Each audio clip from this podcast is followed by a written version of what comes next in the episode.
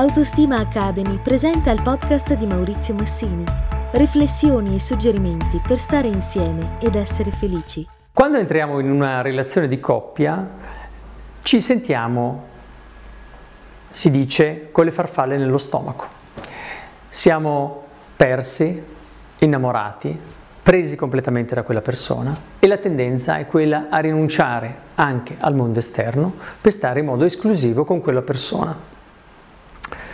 Bello, interessante, tutti più o meno ci siamo passati da questa sensazione di farfalle nello stomaco inebriante che ci fa stare benissimo e ci fa sentire così bene da non aver bisogno di nient'altro.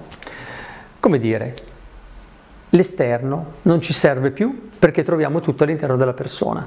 Questa condizione però col tempo viene a modificarsi e naturalmente le farfalle nello stomaco diventano quando la relazione dura, un amore più stabile, ma può anche diventare un qualcosa di eccessivamente vincolante. Come fare dunque a vivere una relazione che possa durare nel tempo e diventare non un luogo ehm, limitante o di prigionia, ma un luogo del nostro sviluppo, della nostra crescita, del nostro stare bene, del nostro vivere la vita eh, con gioia e soddisfazione per non esagerare e dire felicità.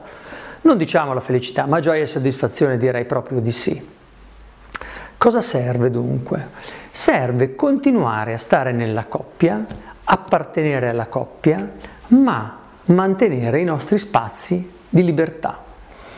Troppo spesso le persone appartenendo alla coppia per qualche ragione che fa riferimento alla paura di perdere la sicurezza, alla paura di perdere l'altro, alla paura di non trovare un'altra persona, un'altra relazione, finisce per annullarsi, finisce per rinunciare a parti di sé.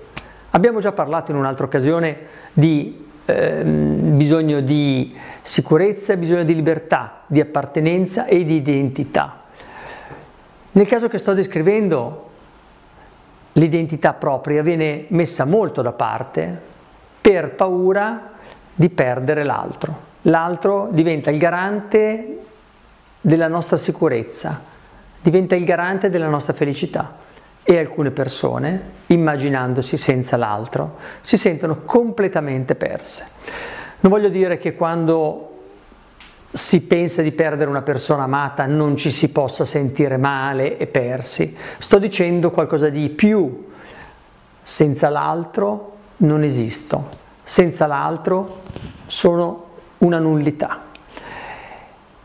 E per mantenere questa sicurezza che l'altro ci dà, questo senso di esistere, rinunciamo a noi. E spesso questa rinuncia è in termini di libertà. Rinuncio a una mia vita, rinuncio alle mie amicizie, rinuncio a dire davvero quello che penso. Questa è una cosa che avviene davvero spesso all'interno delle coppie. Vorrei dire delle cose, ma ho paura del conflitto, ho paura di perderti. Ho paura che se dico ed esprimo quello che davvero io sono, tu potresti non volermi più. Bisogna essere consapevoli di questo pezzo. Questo pezzettino è fondamentale la propria identità non può e non deve mai annullarsi completamente all'interno della coppia. È evidente quando stiamo in due, ognuno deve cedere qualcosa all'entità coppia, ma se cedere qualcosa vuol dire annullarmi, vuol dire rinunciare a tutto per qualche cosa che solitamente è il timore, la paura, questo porterà inevitabilmente a grave sofferenza.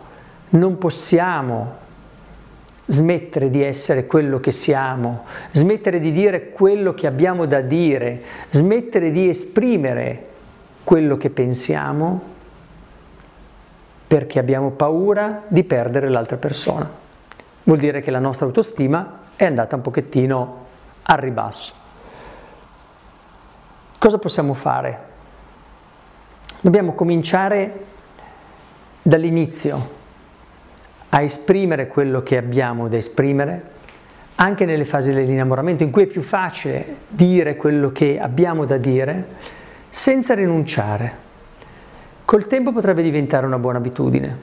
Quello che succede invece è che all'inizio tutto è concesso, tutto è concesso all'altro, noi ci sentiamo di raccontarci, ma poi a un punto tutto si ferma. Quando nasce la paura, perdiamo troppo di noi stessi.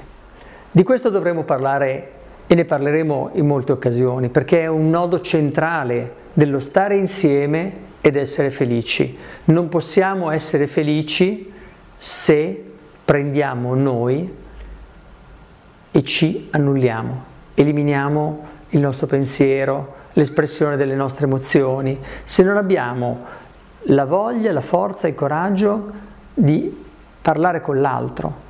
Tra l'altro, parlare con l'altro, esprimere se stessi, può portare sì al conflitto, ma è la visione del conflitto come sempre distruttivo a generare questo freno. Se il conflitto fosse visto come confronto sulle idee, in cui non mettiamo in discussione l'altro e l'altro non mette in discussione noi, ma semplicemente io esprimo le mie idee, tu esprimi le tue idee, le mettiamo a confronto e poi potremmo anche portare a casa che io mantengo la mia opinione, tu mantieni la tua, ma la coppia rimane solida. Questo non accade quando la persona rinuncia alle proprie idee per paura di confliggere, perché il conflitto nella propria testa rappresenta distruzione, deflagrazione della coppia. Ne riparleremo, questo è un tema davvero molto importante, il mantenimento della propria identità all'interno di un'appartenenza, che in questo caso è quella della coppia, ma spesso è anche quella della famiglia allargata, ad esempio delle famiglie di origine. Vi saluto e ci vediamo alla prossima occasione. Se trovi interessanti gli argomenti trattati su questo podcast, ti ricordo che puoi approfondire andando sul sito www.autostima.academy.